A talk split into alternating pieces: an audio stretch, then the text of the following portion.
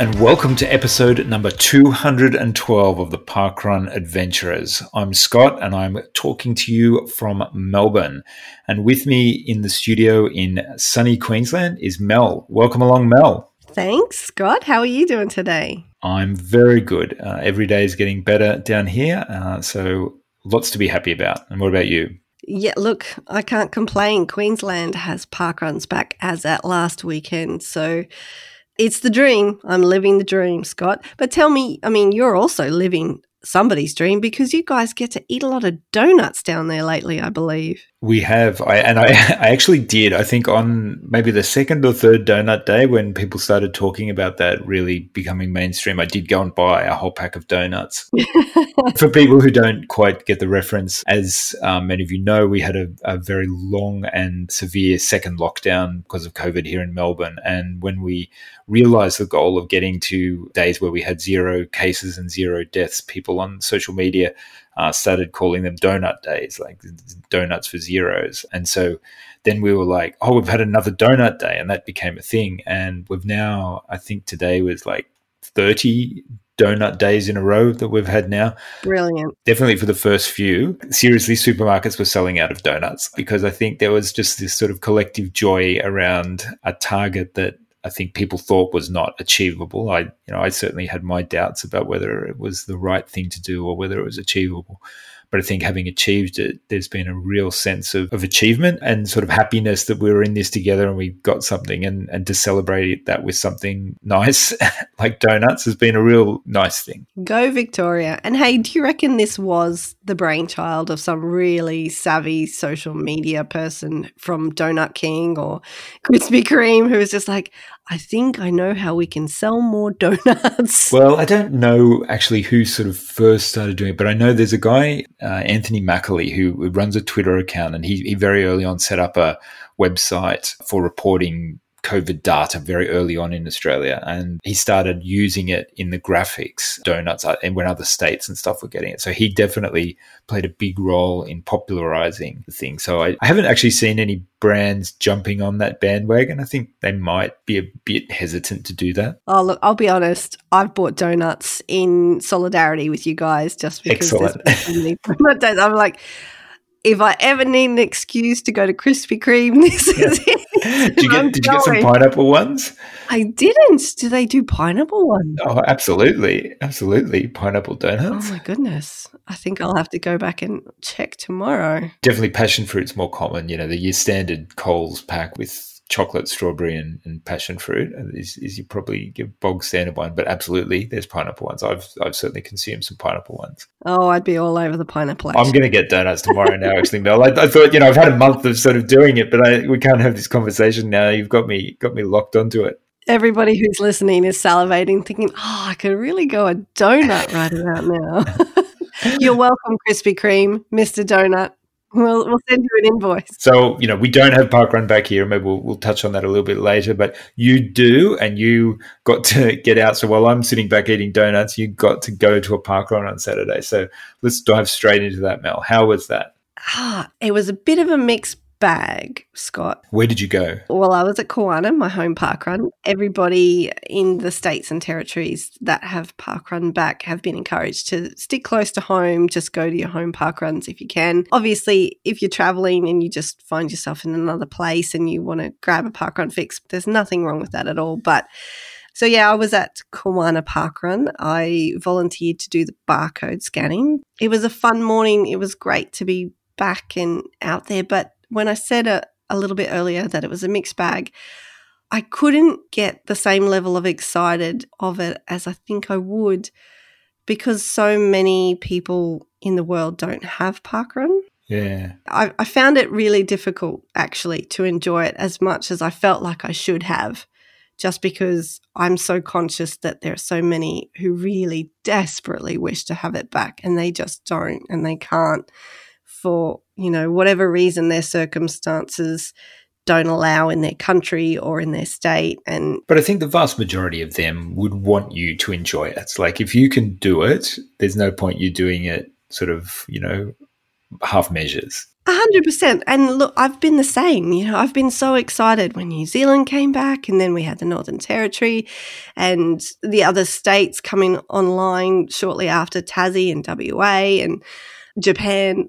All these places have got it back, various individual events in other areas and stuff too. And I have had no jealousy, I guess. I haven't had any jealousy that they've had it back. I've literally just had nothing but joy for them mm. and glad that they could have it and glad that they could experience it. So it is, has been a bit of a eye opener for me that I I didn't feel when it was my turn that it was okay. I I don't know if I'm one of those captains on a ship that's going down and I feel like I have to be the last one off the boat after everybody after everybody's got it back. That's possibly the only way that I would 100% enjoy myself. And I'm not trying to be a martyr or anything like that. It's just, yeah, conscious that I've got friends who aren't park running. So don't get me wrong, I had a great morning. It was wonderful to see everybody and those familiar faces that I haven't seen in so long. And yeah, had the warm fuzzies when uh, John Taylor, fondly known as JT at Kawana Park Run, he finished his 350th park run. So wow. he, stopped on 349 and he's in his late 80s now. So when he crossed that finish line, there was actually a lot of applause just rippling through the crowd. And that was an emotional moment for me. But apart from that, I, I didn't have the same kind of emotion as I had when Northern Territory came back, for example, and I was feeling the joy and the emotion for other people.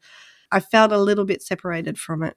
So I'm I'm not trying to be ungrateful. Yes. No, look, I can, I can, I can sort of understand where that that comes from. Um, you know, we're we're still it's uncertain. We're still a little way away from it here, so I, I can't totally imagine how I'll I'll feel when when I get to do a, a park run again. But I can I can understand where you're coming from. So for those, yeah, for those out there listening, so we've now got more than half of the states and territories in Australia back up and running. Yes, yeah, so five out of eight of the states and territories are back, and will there'll just be two left after this weekend coming. Yes, and that's really exciting, and I, and I think you know I'm sure people appreciate the work that's been happening behind the scenes with all of the parkrun stuff, dealing with the bureaucracy in every different state. I think people who live in Australia have got used to the fact that this pandemic has brought out uh, a lot of differences in the way that different states assess risk and, and handle processes and handle approvals and things like that. And that's certainly, I think, borne out in the way that, that Parkrun's restarted.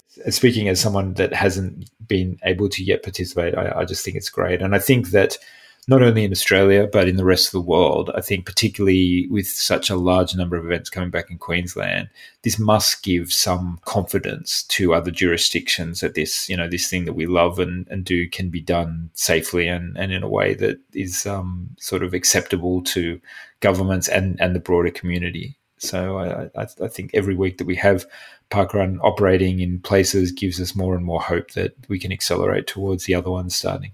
Absolutely. And look, not even just hope, but evidence mm. that it's safe to operate. And so hopefully everybody else gets on board sooner rather than later. But you know what? I did miss before Parkrun came back, and I'm not sure. I can't remember if I mentioned it when I was chatting to Linda last time, but Kawana Parkrun had our eighth anniversary, and it was literally a non event because we weren't there and it didn't happen. And I know you guys at Albert Park had your ninth anniversary recently too, Scott, but you guys made it an event, didn't you? And I want to hear more about it. Well, we did, yeah. And I, think, look, uh, people all around the world, probably 80% of park runs have missed their anniversary this year. You know, obviously a few got through at the start.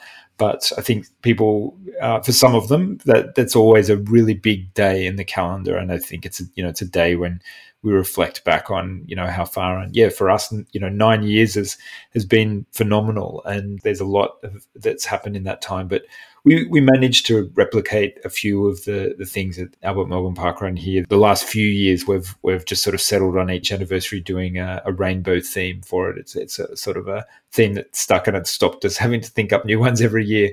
Um, and so uh, Joanne, who's the my, my wife and the co-event director with me, she had many of you have seen that she's been doing throughout the pandemic on uh, during parkrun time or an hour after parkrun actually doing a facebook live cooking and people from our community join in and, and quite often cook along with her. And it's actually been you know something that's been meaningful for a few people. You know obviously not for everybody but for a few people it's been really really meaningful.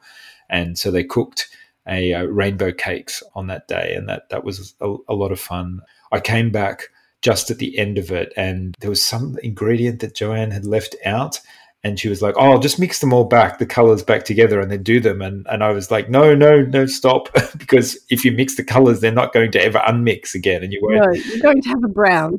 yes. and she was like, "Oh yeah, good point." So that was good, but yeah, she did a really great job, and we had we had a couple of people who went down to the course, and um, Daryl and Julie, who's a, a, couple who are awesome volunteers, they took photos of themselves down at the course and posted that into the chat. And there are a few other people that dropped in, and um, you know, and there were people cooking along, which was really uh, a really good thing. And then myself and a few others actually wore sort of rainbow outfits during our not park run. So I, I went out with um, with one of our run directors and very good friend Sarah, who um, uh, we have been running together most or all Saturdays during this, and we did a nine kilometer run for nine years. We both had rainbow outfits on, running along the uh, the beach at St Kilda, and and yeah, we got a lot more smiles on that day than normal. So that was that was really nice. Uh, so yeah, so we managed to capture a few aspects of the of the day and the, the anniversary by sort of um, replicating those things that we normally do. Um, and you can never have too many rainbows. No, that's exactly right. You know, there's a lot of symbolism in it, and you know, we think that the rainbow is there, and there is light coming, and there is hope, and there is parkrun coming back, as as you saw. Yeah, so it was it was nice to do it, but it just means that next year, when it's the tenth anniversary, which will you know is a, a less arbitrary number, we will uh, have to make it an extra special celebration.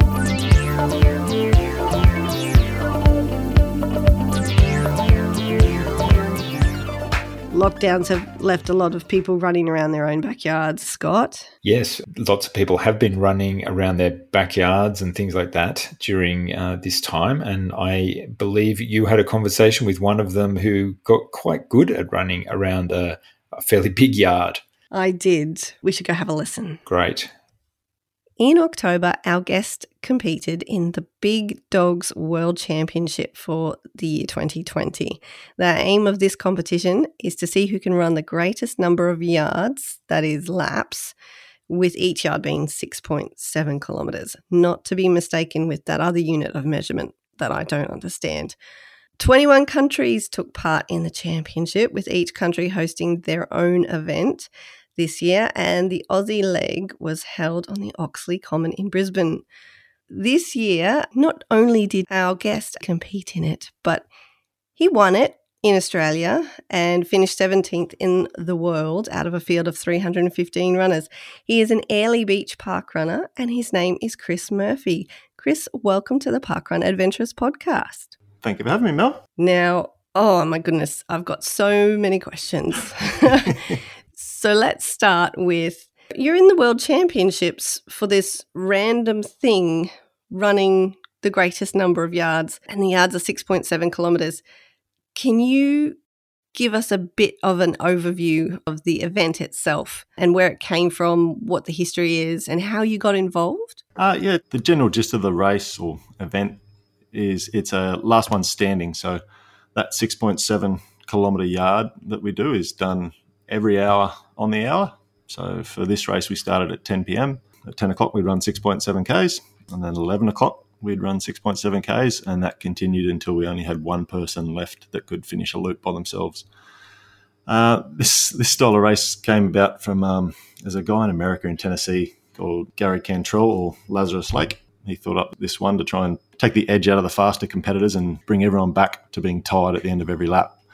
Yeah, I got into this one I uh, competed in the Clint Eastwood, which is the exact same style race in the exact same location back in August. Yeah, managed to have a good run there. Uh, did 30 yards, came third. So then when um, this event in October, the World Champion style one came about, yeah, I got invited to be part of the Australian team. And uh, yeah, turned that into a bit better day than expected. I like that it's a team event when it gets to the world championship level. So normally you participate as an individual, but 15 people get selected from each country to go to the world championships. How do people get selected? Well, uh, this one was actually the first of its kind. Generally, there are golden ticket races all around the world. The winners from those go to Tennessee, and I think they have about 70 runners take part in the in the single race over there. At, um, but due to COVID this year and no one being able to, to travel internationally, yeah, they rethought the whole situation and came up with the, the satellite version where each country has their own race. And I guess they wanted you to be running with some other people to feel that camaraderie and competitiveness at the same time. Yeah, so they, they decided that they'd run 15 person team at each of the different countries. And I was lucky enough to get included from a, a decent run at the event a few months beforehand. And there's a few other guys that had done well in years gone by, as well as um, the winners from the Clint Eastwood this year, which was Ryan Crawford, who came first, and Cam Munro, who's come second there two years in a row.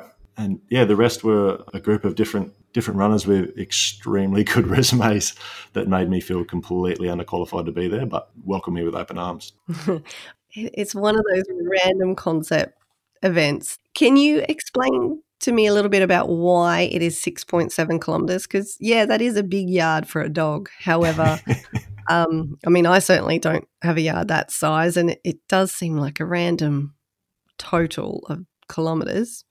It does, and it, but the fact that if you add that up for 24 hours, it's worked out so that every every 24 hours that you run for is is 100 mile. Aha. Uh-huh. Do you get something for making the 24 hours and doing a 100 miler? Do you get uh, a medal or something to say, well, I did the 100 miles, but I didn't win anything else? No, you get the self satisfaction that you tick the, the 100 mile box. Bragging rights. That's it. That's it. And as you go through like the bigger races like the Clint Eastwood, we had 108 people start. The amount of people that get to that 24 hour mark, the 100 mile mark, and then don't start the next lap is crazy. It's that, yep, I've ticked the box, I'm done and people pull out straight after 24 hours. So the, the 25th hour is where you see who's left to, to run the race. Hmm. Well, I'm not sure I could blame them, to be honest. yes. Okay, now I mentioned when I introduced you that you won the Aussie leg and set a new Australian record of 46 laps. Yeah, yeah, that's right. So previously the record for, for this style event was 41 hours. And um, yeah, we managed to push it for an extra five hours. I think they've only been running for a few years, so I don't think there's been all that many events. But, but yeah, it was cool to, to bump it up a few hours. And when you know you've already done the previous record, and and what the the person who came second in Australia, how many laps did they get in, and when did they stop? Forty five. So it was Barry Loveday. Yeah, was the guy we, me and him ran together for sixteen hours, just the pair of us. Yeah, forty five hours. We uh, forty five laps. We were we both finished that one. Um, he got help back to the start line. He didn't want to start, but he did. And um, yeah, I managed to complete the 46th lap, and he walked his, and he didn't make it back within the hour. So that means that, that I was the winner. So it's it's a literal as soon as there's one person left, game over. Oh, okay. So they don't let you just they don't let you keep going. No. Just because you want to clock up some extra kilometers and you've got the time. No. A few people have said that me being the winner of the race, technically I'm the only loser because I don't get to find out how far I could go.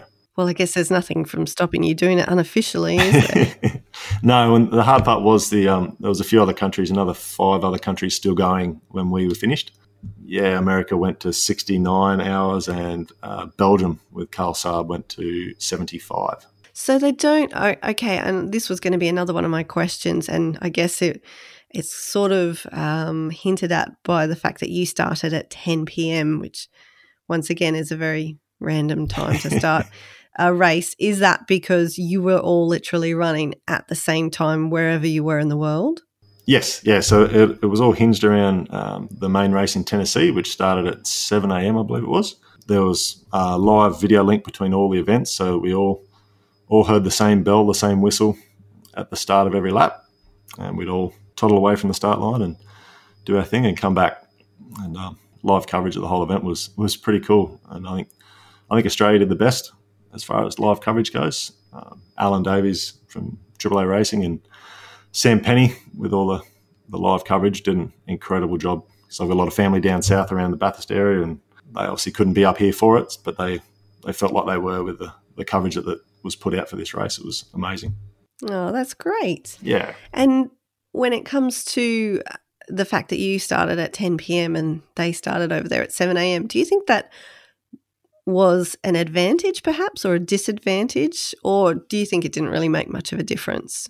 I'd probably put it as a, a slight disadvantage for the fact that I was probably down a little bit of sleep at the start. For the for the Clint Eastwood, it was a 1 a.m. start, and that was by choice from from the, the race organizer. I managed to get. Let's not make things easy for the Oh, people. I, I got about two hours sleep before that race started, uh, so I started on the on a wrong foot straight away for the, the the original race there. But yeah, I managed to work around that and try and get a bit of sleep every lap and um, play catch up. But uh, yeah, the 10 p.m. start was probably a little bit rough. By the time you get there, set up, and, and do everything you need to do during the day, you you're ready for bed by the time you start in this race. Mm. And then there's there's 46 laps. Did you have an opportunity for any kind of little power snoozes? Did you run a couple of the laps faster, for example, just so you could close your eyes for 15 or 20 minutes before you had to start again? No, well, in the the Clint Eastwood, I was running about 48 minutes a lap for the first couple of laps, and then decided that I needed to sleep. So I ran a little bit faster from there and started having to sleep every lap, and that worked really well. So that became my strategy for the rest of that race and this uh, World Championship race. So for this one in October, I was running about a 45 minute lap fairly consistently, and then uh, yeah, I'd come back in, quick bite to eat, sort out the plan for the next lap with the with my crew, which is my wife and a good friend, and then I would kick back in my uh, reclining camp chair and squeeze in somewhere between five and eight minutes sleep sometimes. That boggles my mind that you've got uh, like this 15 minute window and you've got time to talk strategy and then eat something and then actually sleep. Um, Every I mean, but it's amazing what the body can do, especially when you really want sleep, isn't it? Yeah, it, it, my wife would have a good old chuckle because I would be out cold within within a matter of seconds, and then three minutes before the start of the next lap, and they they blow a whistle, and I, that would startle me awake every time. And she Oh, okay. So it was the whistle that made you awake. It wasn't, you, you didn't get woken up so you could be on the start line. warning whistles at three minutes, two minutes, one minutes, and then it's a whistle to go. Gotcha. Uh, yeah, Okay. I hate the sound of whistles. All right, now let's talk about the logistics. You mentioned your wife was on your support crew, uh, and and another friends. Who are they, and and what do they do in a world championship to keep Team Murphy going? Uh, yeah, so it was my wife and another good uh, running friend from the running club and from Parkrun up here, Julie Stone. They basically take care of anything and everything that I need in between laps. The less I have to think or take care of, the better. So basically, I'd come in, I'd hand them empty water bottles and my vest and, and whatever else I had, tell them what I wanted or didn't want, and they'd throw a few different options for food at me. I'd eat those or throw them in the bin because I didn't like them at that point in time, depending on how the stomach felt. They they'd give me massage, ice packs to put around the neck to try and cool down during the day. They'd give me jackets to warm up during the night. The best way they put it was like a, a pit stop at the Bathurst races, where come in, they yep, refuel, get your tires change tires, do all that, clean me up, bit of bit of sunscreen on, clean me up, whatever needed doing. But also looking like looking after a toddler that doesn't know how to look after themselves. so yeah, because they- that's what you're doing after a few of these laps, I imagine, just toddling on those legs. yeah, and I'm I just I can't think straight at, towards the end, so they're they're just throwing food in at me and in me, and um, just making decisions for me by the end. It's um so I'm sort of pretty reliant on those guys to be able to, to keep keep getting up and going out lap after lap. Well, it's it's lucky you've got such an awesome support crew to keep you going. Yes, Okay, so now we, we have talked about the the number of laps, and that was 46 hours, but that's not obviously um, your total run time, which was actually 34 hours, 42 minutes, and 30 seconds, which meant for the 308.2 kilometers that you completed, it was actually the quickest time in the world for the distance. hey, Yay!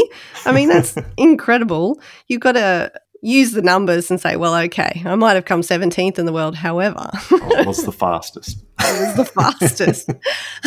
um, I was I was the fastest person to finish 17th.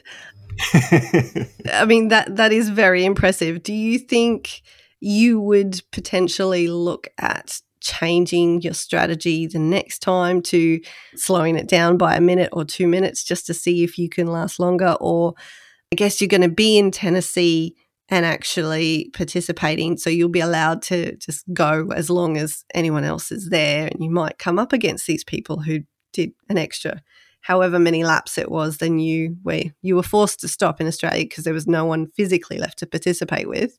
Yeah. Yeah. So I it, it's it's hard to say how much further you could go in in these sort of races. Um, I still was fairly consistent with my lap time, so it was I was moving well enough to be able to get more laps done. I think 50 laps was in reach. Okay. But it's it's one of those things where once you start slowing down and you sort of you start running out of time in between laps to get the the standard routine done that and the recovery. Yeah it might make your next lap that little bit slower again. I think it's a fairly quick downward spiral once you start getting into that. But strategy wise i think i think i was pretty happy with what i was doing. It was enough time that i could get a decent rest a bit of sleep food, redo everything, and, and get back out there without without being rushed, but also not pushing too hard out on course. Tennessee might be a slightly different course. I think it's a bit more technical. They actually do it slightly different in for their race. During the daytime, they run a they run a trail loop, and then during the night they go out onto the road just to make it that a little bit safer. Yeah, so it'll be interesting how that would play out. But yeah, I'm, I'm pretty happy with my my 45, 46 minute loops. All right, so uh, I want to know how has Airlie Beach Park Run played into this whole story? How did you first find out about parkrun, and how did you get involved? So back in 2016, I was getting a bit fat and, and whatnot, not quite as fit as I used to be. So I decided to start just running around the block, um, trying to do something to build some fitness back up because most sports didn't really line in with work all that well. So got into that, and then a friend from work suggested I should do the Airlie Beach 5K at the Running Festival there. So I signed up, did that, and then from there I bumped into another friend who said, "Oh, you should should come down do park runs Saturday mornings, 7 a.m. We run 5Ks every weekend." So I got myself a little barcode and turned up there the following week and and started yeah regularly doing that, and I could see the benefit to myself of turning up there week after week. So I put the effort in and push myself and force myself out of bed every Saturday morning to, to get down there and make it a habit. And um, really enjoyed it to the point where I started encouraging my wife to get out of bed really early every Saturday morning, much to her disgust to begin with. But and yeah, made some some really good friendships there. A lot of different people, which is which is the coolest thing. There's there's people well into their seventies that are that are running there. There's 11 year olds, 12, 15, 20 year olds. Um, there's people from all different backgrounds and they're all 100% behind each other. And I think Airlie Beach is probably one of the friendliest. I know parkrun's a fairly friendly thing, but um, Airlie Beach is ex- an extremely good bunch of people. And we have a lot of um, people traveling through, a lot of tourists. So we get that side of things where people having a great old time on holidays as well. And yeah, I made that a habit and that progressed me to running further and further. I remember when I first started turning up, I'd see people that ran from home, did parkrun, and then ran home again. I thought they were crazy. That's like, how could you run three k's to parkrun, run run a fast parkrun, and then run home again? I've slowly built up over the years, and I, I'm a little bit out of town, so it's about an 18k run from me to get from home to parkrun. But that'll during the training times, that'll be a, a fairly standard run for me to to run from home into parkrun, do parkrun, and then potentially run home again or do a few extra loops here and there. So, it, but it, I still try and keep parkrun in amongst the training as much as I can, just because it's given me so much, and I enjoy the time I spend with all those people there. So that's just a cheeky little marathon on a Saturday morning with a park run in the middle, basically. Occasionally, yes, sometimes. Yeah. And this all started in 2016 and we're only in 2020. Yeah, yeah. So it's it's it's that escalated quick. quickly, Chris. Yeah. Those kilometers have added up very fast. Yeah, I think it was started in 2016, got stuck in the parkrun thing, and then May 2018 I ran the UTA 100k, and um, yeah, that that was a, a big jump, but I got it done, and yeah, here we are now. Here we are now. Well, Thank you so much for coming on the pod this week, Chris. We really appreciate having you here to share your stories and congratulations on getting your golden ticket to Tennessee. Commiserations to Nicole for you getting a ticket to Tennessee. Thank you very um, much. But really wish you all the best for it and can't wait to hear how it goes. Thanks, Mel.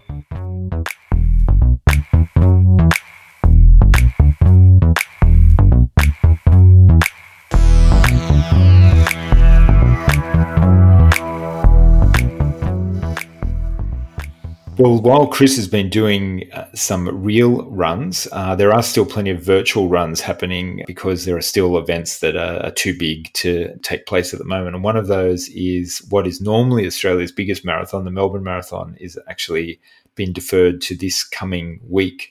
And here in Melbourne, they've switched that to all a, a virtual run. And uh, yeah, have a guess what I'm going to do, Mel. Oh, it, does it seem too obvious that you're going to do the marathon? Well, I don't think I am actually going to do the marathon now, but that would have been an obvious guess. Okay. But I actually the um the five the five thousand meters, the park run distance. I yes, you're you're correct on that. The way they've set up the Melbourne Marathon is there you can actually do the events over eight days.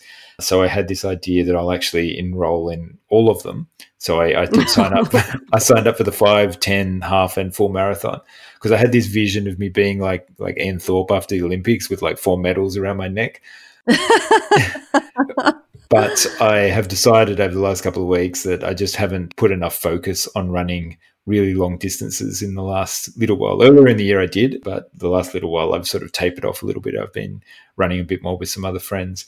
So I think I'm going to pull the pin on the actual 42K, but I'm doing the three others. So I'll do the 5K with Joanne and I'll do the 10K with Sarah, who I mentioned earlier, and my other friend Lynn is going to do her second half marathon. I'll run that with her. So I'm actually giving myself, you know, a pretty enjoyable experience because I actually love pacing people. I really, really uh, take great uh, enjoyment out of running alongside someone and seeing them push through and battle their demons or, you know, and encourage them along the way. While you're perfectly comfortable and not even breaking a sweat. That's the other thing too. You know, it means that I don't really have to push myself. And so whilst it's all about me, like, you know, oh yeah, I'll talk to you and I'll, I'll keep you going. Yeah, it, it is a bit easier on my body if I'm not pushing myself. So um, yeah, so it's it's yeah, it's been an interesting experience. I think in some ways these virtual ones, you know, feel a little bit not real because you don't have the sense of occasion. There's not the same course and stuff like that. But absolutely, for some people, I think they've been very helpful in giving them something to to aim for, something to train for. Uh, and a few of the people that I mentioned that I'm doing it with, they've absolutely had these as goals, and and you know been wanting to say, okay, well, I'm going to set myself this goal of early December doing something. And, you know, in the absence of something like Parkrun, um, where you've got that sort of collective thing and other things, having goals is, is a good thing for people. Look, if it's an excuse that actually gets you out and moving, I think I'm all for it, definitely. Yes. Yeah. I'll, uh, I'll, you know, can report back some other time, but I think um, I'll, I'll, only have at best three medals to wear around my neck. Oh, that's disappointing, Scott. I'm disappointed in you in advance. no, seriously, I'm contemplating doing Couch to 5K because after Streaky September, I came to a grinding halt with all forms of movement. And yeah, it's not been good for my health or my fitness. Have you done it before? I haven't. I've never done it before, so I'm I'm not sure if I can even commit to it to be honest, but the thought had crossed my mind. Well, I, I, have had a bit of experience with that in the last couple of weeks. I'd, I'd never actually done it myself. I mean, I'm not a great runner at all, but I, I don't even remember how I did my first 5K, but I didn't use a gradual program like that. I probably should have. So, yeah, I haven't really been exposed to it. But over the last uh, couple of months, I have been doing it with friend of Parkrun uh, and uh, Australian breakfast television presenter Lisa Millar. I'm sure Lisa won't mind me giving her a bit of a shout out on here. Lisa's done plenty of running and done a couple of triathlons and stuff, but hadn't been focusing on her running recently. And she put on Instagram a little while ago that she was looking to try and, you know, build up her running times again. And Joanne saw it on Instagram and, and replied to Lisa and was like, oh, you know, doing a Couch to 5K program would be a good idea. Lisa lives down here in Melbourne and, and comes to our Melbourne Park Run and she sort of spoken a few times and she rang Joanne up and she's like, oh, have you got some advice? And Joanne was like, oh, my husband's really good at doing it and volunteered me. Thanks, Joanne. yeah, yeah. But it's actually, I've had the privilege of of having runs for the last couple of months with Lisa as we've been gradually building up. And last weekend she did. She ran the whole 5K by herself actually while I was away. So I'm looking forward to sort of testing it out again this week and, and seeing it. But yeah, look, I've learned a lot about it. There's a, quite a few different programs out there. You know, there's not a single one, but absolutely, they're a great way of building up that it's the confidence as much as the the mechanics and the stamina of it. Uh, you know, I think all of us know that you can talk yourself out of a run pretty easily if you if you're not feeling it. So I, I recommend it. Okay. I might consider semi thinking about committing to that. I, unfortunately, it's probably a little bit far for me to come and run to you, and my, my dance cards are getting a little bit full at the moment. Oh, look, I'm not looking for a coach. Don't worry. I won't ask Joanne to uh, volunteer you. but yeah, she's done a great job and it's been really great to, to see. I'm all for pacing. If, if people out there are, you know, looking for something to do and they're, you know, they're okay with their own running, I can't recommend pacing enough. It's such a rewarding and fun thing to do. Yeah, well, I've only inadvertently done it the one time. Oh no, actually, it's it's yes, it was inadvertent one time and it was planned the second time, and I've enjoyed it both times. So, 100% of my experiences, I would recommend. yes, it's good. So, how's this for a, a bit of a stretch on a segue, Scott? Speaking of pacing, it has come to my attention that it is probably time for me to step away from the Parkrun Adventurers podcast. Okay. That's big news. Yes. Big, possibly sudden, but maybe not unexpected for a lot of listeners. I'm not sure. It's uh it's certainly been on my mind for a very long time. To be honest, the majority of this year. When did you lose Scotty? When did he pull up stumps? That was August of last year. Okay, so it's more than more than a year ago now. Yeah. Yeah, I must admit, as a listener, then you know I was surprised, but incredibly happy that you you continued on and you found found your new tribe. So is it going to be a case of some of them continuing? Well, yeah, and that's the thing. I should probably before everyone freaks out, the podcast is going to still be here. Excellent. yes, it's just not going to be co-hosted by Amel Erbacker. I'm very, very pleased to announce that there is another Mel who is stepping up to the plate. I think you will all recognize her when she comes on board. Her surname also begins with an E, and she is a much loved and valued member of our Channel 5 news crew.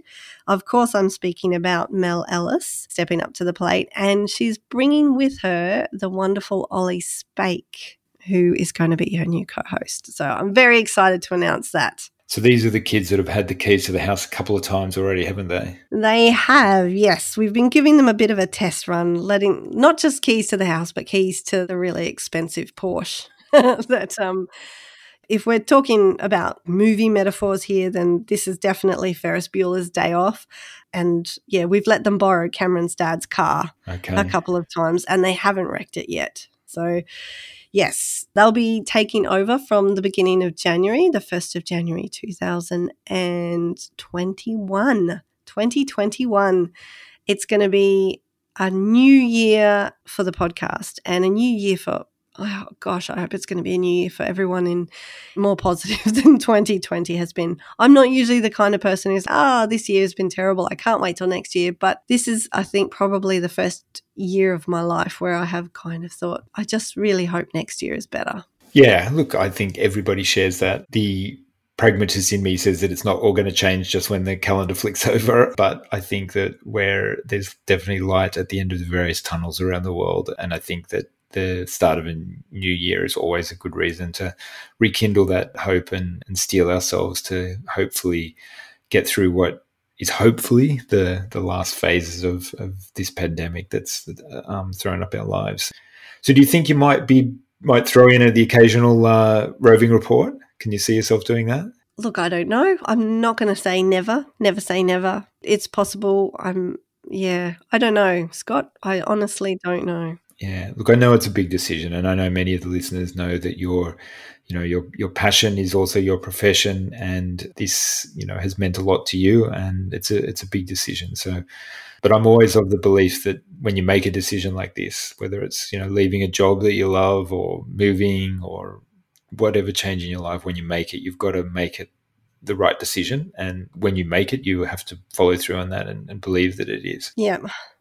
I agree. And look, it's no secret that obviously the podcast hasn't been the same since Scotty left. It's been a very different podcast, and I have missed him incredibly having that. I mean, the Channel 5 News crew have been beyond amazing in co hosting with me, and it's been awesome to get to know them all better and let our listeners get to know them all better as they've co hosted throughout the more than 12 months since he left. But yeah, I, I do feel like the continuity of having the same co hosts every week is going to be wonderful to have again. And it's a great opportunity for everyone to get to know Mel and Ollie as they plan their adventures and, and move forward.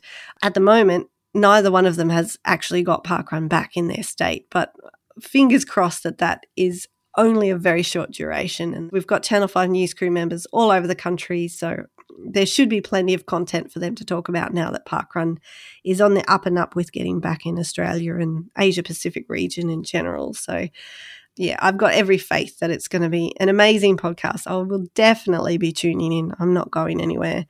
And I'm sure all the listeners will still be supportive and hanging around for them as well. And yeah, it's just time. Well, on behalf of listeners, you know, and this is my my privilege to get to say this on behalf of the millions of people out there that tune in every week.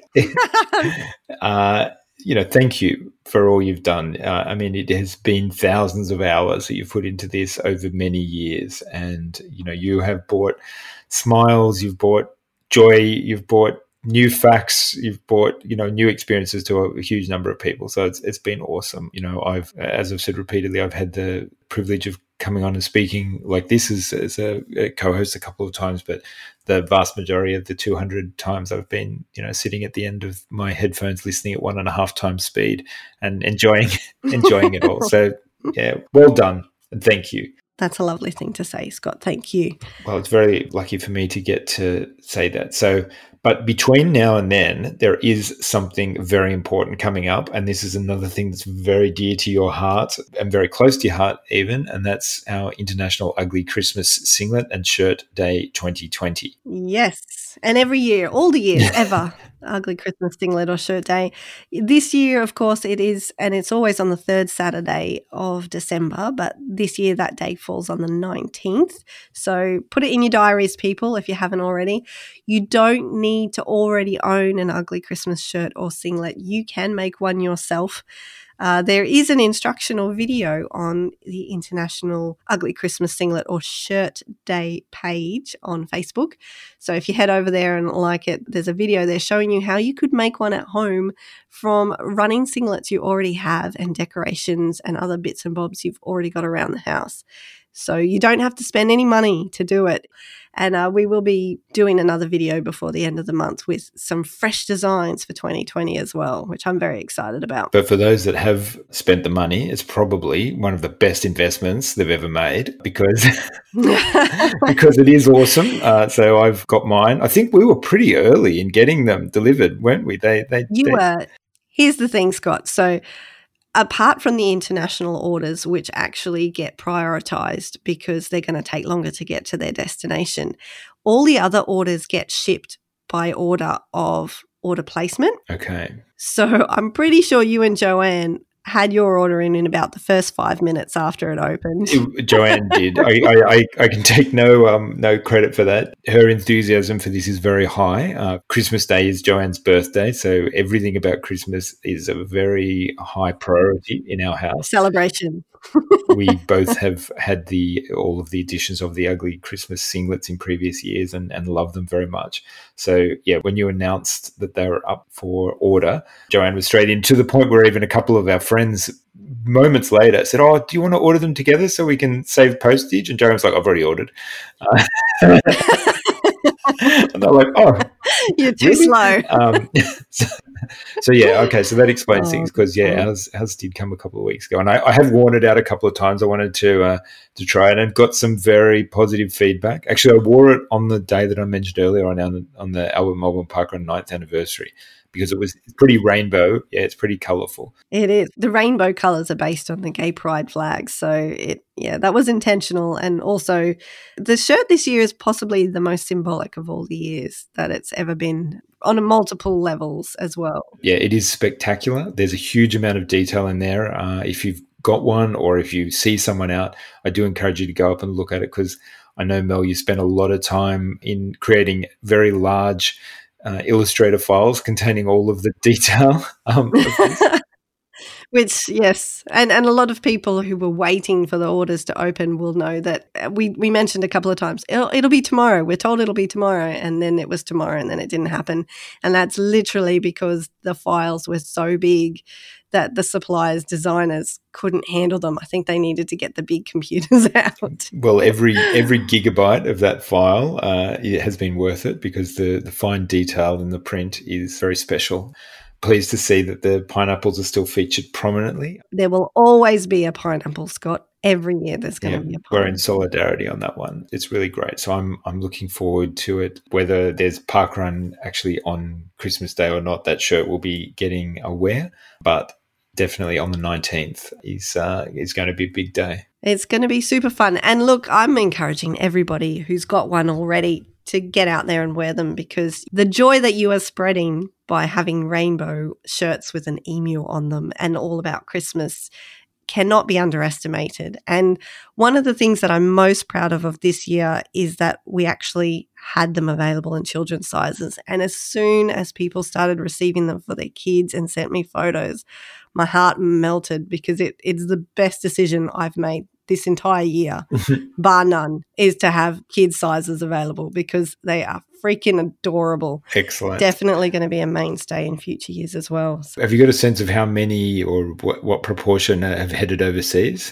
Have there, have there been a lot? Um, I don't know in terms of proportion, but we definitely have shirts that have gone once more to the UK and New Zealand. I'm not sure that we've had any other countries this year. I'm pretty sure last year we had some go to the US with the koala. Yeah, it will be interesting to see the uh, the reactions of, uh, particularly in the UK, of running around with the big emu on the front. Uh, that may not be immediately uh, identifiable as a as a bird, so I wonder what the reaction will be of people. Yeah, well, I've already seen some of them out there. We've seen photos of tinsels for those who don't remember or have only started tuning in this year.